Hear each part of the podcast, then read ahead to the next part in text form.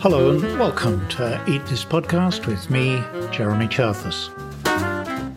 This is the first episode in a new series, and we're back on the subject of coffee, this time with a focus on Italy.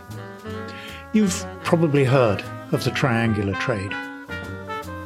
Slaves from West Africa transported to the Caribbean and North America, sugar, tobacco, and cotton to Europe, mostly England, and then textiles, guns, and other goods to pay for more slaves, round and round.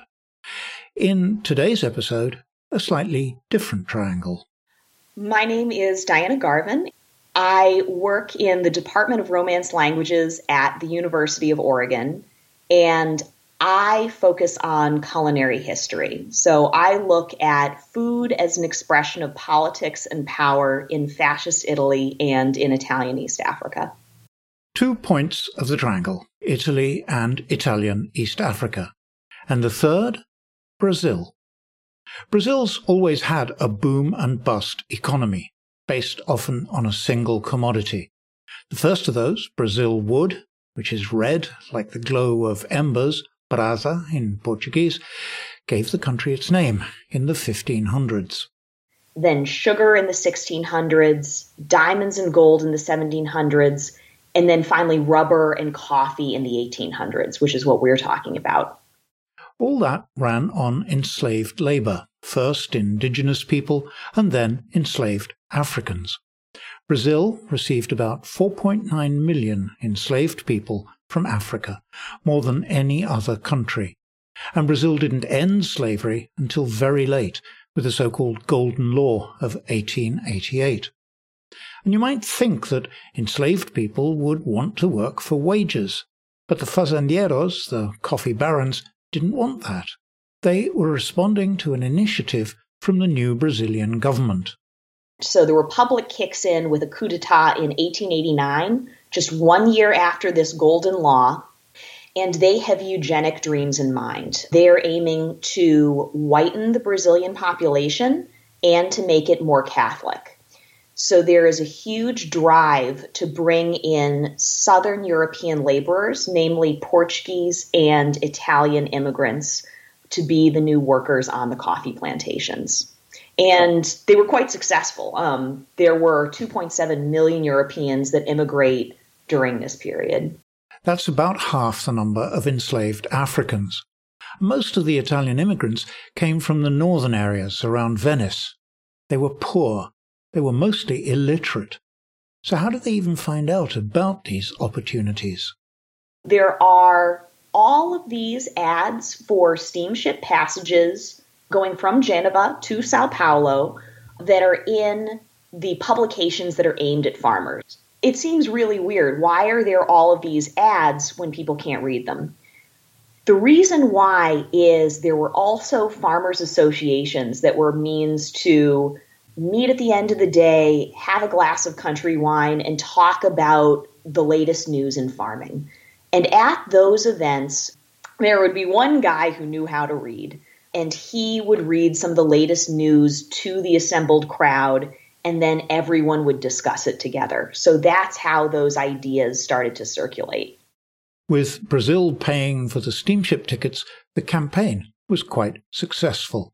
As Diana Garvin said, about 2.7 million Italians ended up in Brazil. So, what was life like for them? These farms are incredibly isolated, um, not just geographically, but also linguistically. Life on the fazendas was difficult. And it was particularly hard on women because they had a triple load. Um, not only are they tending to the coffee trees alongside their husbands and children, not only are they doing the housework, but they also have a third shift of farming that nobody else has. Um, they're tending to chickens and planting corn and beans in between the coffee rows for subsistence farming. It's a huge amount of work, and um, they, there are a few things that get lost in the process you see a lot of the emotional tenor of this period in uh, La Cronica Italiana, which was basically Sao Paulo's Italian language newspaper for the homesick. So there was an advice column that ran for many years that women would write into asking for help for how to cope with fazenda life. And you can hear the difficulty through these letters. Um, it's everything from asking for beauty remedies uh, to um, kind of recuperate what is physically lost through the labor to how do I manage hopelessness and the answers range from the silly um, to, you know, you should just dance. Dancing helps. To just think about your children, stay strong for them. By all accounts, it was an incredibly harsh life, little better than actual enslavement. A life captured in a song of homesickness and longing from Caterina Bueno. Italia bella gentile but there was one fazendeiro, a plantation owner, who seems to have been a little more enlightened.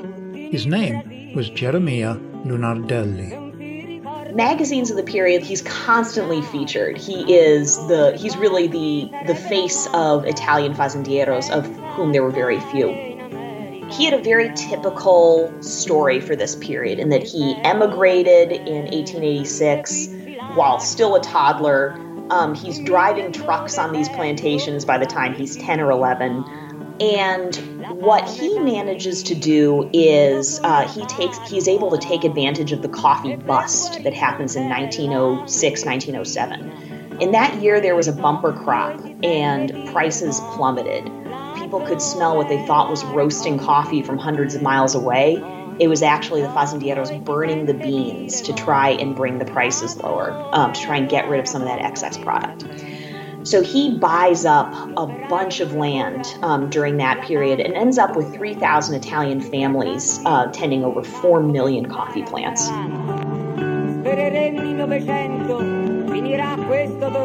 His innovation is largely in the housing that's on these plantations.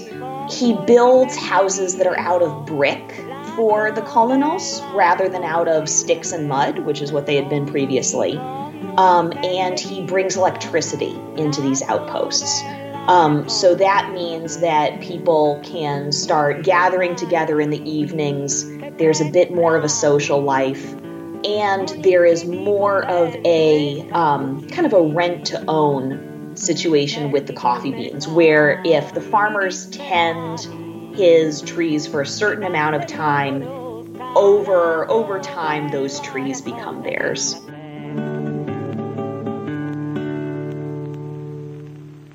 Okay, that's a bit of a deviation, I admit, and it's probably only because Geremia Lunardelli is the only Italian Jeremy I've ever come across, apart from San Geremia in Venice. So that's two points of the triangle established. Brazil, where monster plantations grow row upon row of identical Robusta coffee trees, and Italy, supplying much of the labour looking after the coffee, and quite a few of the coffee baron plantation owners. On then to East Africa, that starts with shipping interests based on the port of Massawa, then the capital of Eritrea, on the Red Sea coast. But by 1890, Eritrea is Italy's first colony, and Italy sees its colony as a place where immigrants elsewhere can come home, as it were. All of those Italian laborers that had been working in Brazil, in Argentina, in Canada, in the United States it's the famous quote, "A place in the sun," um, a place where they could work that would be under Italian control and critically that was going to move Italian laborers up the social hierarchy. So what this means for coffee is that they are moving from being colonos on Brazilian plantations to colonialisti on Ethiopian ones. And that moves them from the bottom of the coffee plantation hierarchy all the way to the top. So when the fascists march into Ethiopia in 1935, agronomists from the fascist party create coffee plantations in the Brazilian mold. Long gridded rows humans have plant had decided where to put the trees. It's not spontaneous um, seeding, which is what is the traditional Ethiopian method. It also means monocropping, so there are no other trees. Um, basically, it gets rid of shade grown. Um, and that type of growing does work, but only temporarily. So it produces lots of beans, but with less flavor and aroma. And critically, it really only works on Coffea robusta. Robusta can handle those long gridded roads, the intense parching heat, but um, arabica requires gentler growing it does not work with the rationalist planting style that was so beloved of the fascists. Beloved and a failure. The Italian plantations performed really poorly compared to those managed by Ethiopians. But the Italians didn't seem to notice. Why not? Unreasonable rationalism, because what the Italians were going for was higher tree height. And in fact, they were trying to track the exact day that Italian planted coffee trees were going to be higher than Ethiopian trees. But even in this period, Italian agronomers knew the tree height had nothing to do with the number of beans or the quality of beans produced. They did know that these were not effective methods, and yet this performance of control and the superiority of height was deemed so important that that's what all of the agronomers are tracking. Classic case of misguided measurement instead of real management. At the time, during the fascist period, Italians back home weren't actually drinking a lot of coffee. Anna Garvin says that most of what they were drinking came from Brazil. And yet, Africa had a powerful grip on their imagination there's a strange collective fantasy that the coffee they were drinking was African. So I looked at testimonies from the Pieve Santo Stefano diary archive. When these testimonies talk about coffee more generally, when they're talking about it as a product or just what they think of when they think of coffee, all of these Afri- East African characteristics emerge.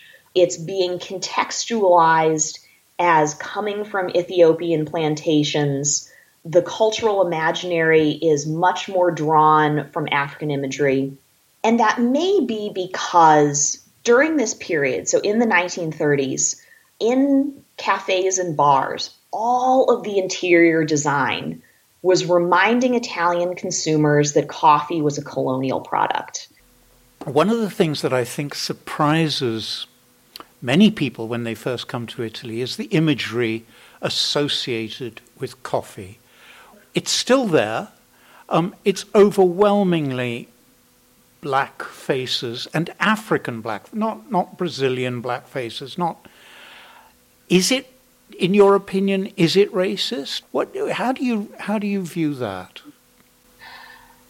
So, I think what matters here is that in the 1920s and 30s, there are two things that are happening one is the rapid industrialization that builds a lot of cafes and also consolidates major brands. And it's happening in the same context as fascism and imperialism. So that means that the structures that are being built and the brands that are being crafted are absorbing the pervasive and explicit racism that's part of that time period. So, unsurprisingly, the fascist empire and corporate allies produced racist imagery.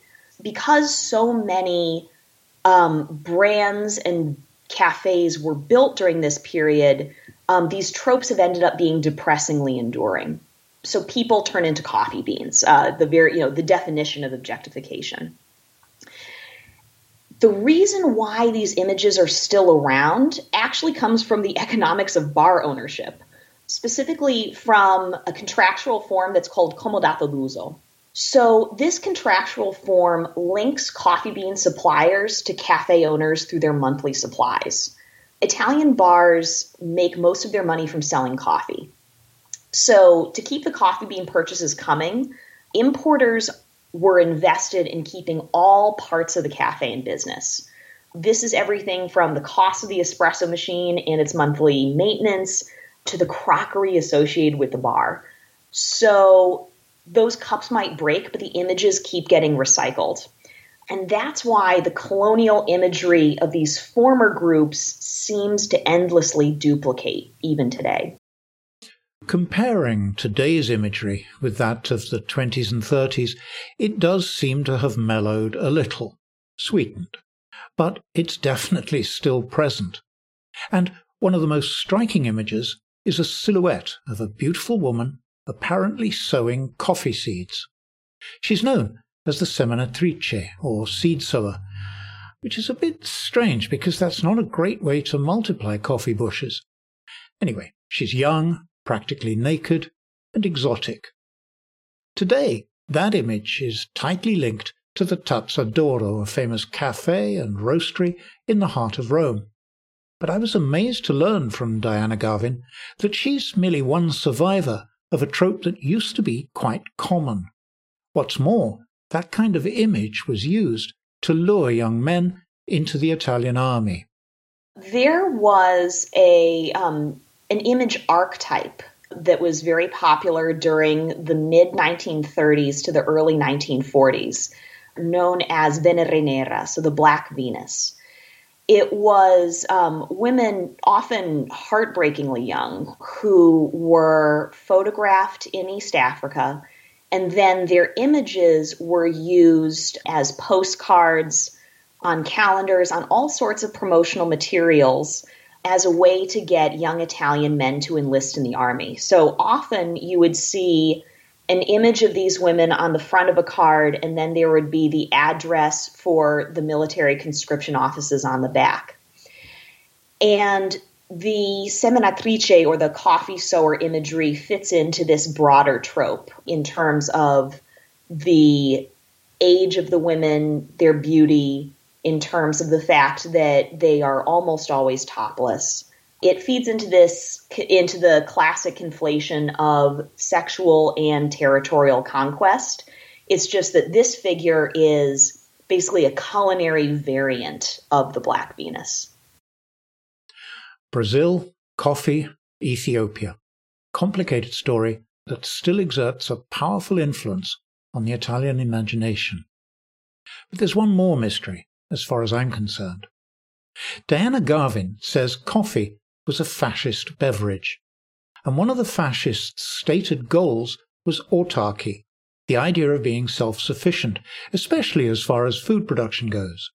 But to me, that whole idea seems pretty weird if you have to go to some other country and conquer it in order to be self sufficient in coffee. To be specific, I I don't say that coffee is a fascist beverage, but rather that the fascists thought it was a fascist beverage. Coffee is whatever people bring to it and what people read into its properties. So the darkness, the intensity, the caffeine kick. For the Italian fascists, coffee promised extra energy. Um, it would make work more productive. It would make the body move faster basically it was going to, it promised to make people less like animals and more like machines. And that surfaced a memory of something I read in Karima Moyer-Nocchi's book, Chewing the Fat, in which she talked to women about food in fascist times. Very few of them ever drank coffee. There wasn't much of it about, and what there was was very expensive. Karima found a passage in La Cucina Italiana, which she calls the bullhorn of fascist propaganda, that denounces coffee in no uncertain terms. I asked her to read a bit of her translation. Coffee for us is not a necessity, but a gluttonous habit. The worker who best defines health and strength consumes a minimum of coffee. He drinks it perhaps when he's ill, but at the height of his industriousness, his only beverage is wine, red like his generous blood, with the distinct scent of his homeland. Not consuming coffee is Italian, it's fascist, but also because our new work consciousness, like social duty, rejects this continuous, ridiculous prop in the workday. Karima Moyer-Nocchi. And perhaps that kind of propaganda gave people a reason to avoid something that they couldn't get hold of anyway. Last word to Diana Garvin on what coffee really means to fascism. I would argue that fa- that coffee is actually emblematic of fascism in a different light. That is not in its aspirations, but in its failures. Despite Italian agronomy on a, on Ethiopian coffee plantations, the imports never rose. In fact, they cratered. So, thanks to the actions of the Ethiopian Patriots Resistance Movement, which operated in the very highlands where Coffea arabica was growing most plentifully, the majority of coffee farms in East Africa remained Ethiopian owned and operated throughout the fascist period, and they remain so to this day. Diana Garvin. I'll put a link to her research paper on Brazil, Italy, and Ethiopia in the show notes at eatthispodcast.com, along with details of Karima Moyer-Nocchi's book. It's good to be doing podcast episodes again and there are lots of interesting things in the pipeline. Make sure you don't miss any of them by subscribing in your favorite podcast player. You can also subscribe to Eat This newsletter, which lands in your inbox each week, alternating between details of the podcast and things I've found on the internet. And whether you're new to the show or an old hand, happy to have it back, if you like what you hear, why not leave a rating or review wherever you get your podcasts? It really helps to spread the word. Finally, my thanks to all the people who donate to the show. They help to keep things running and especially to making a transcript available to anyone who wants one. You can join them at eatthispodcast.com slash supporters. So newsletter next week, podcast the week after that, and in the meantime, from me, Jeremy Cherfas, goodbye, and thanks for listening.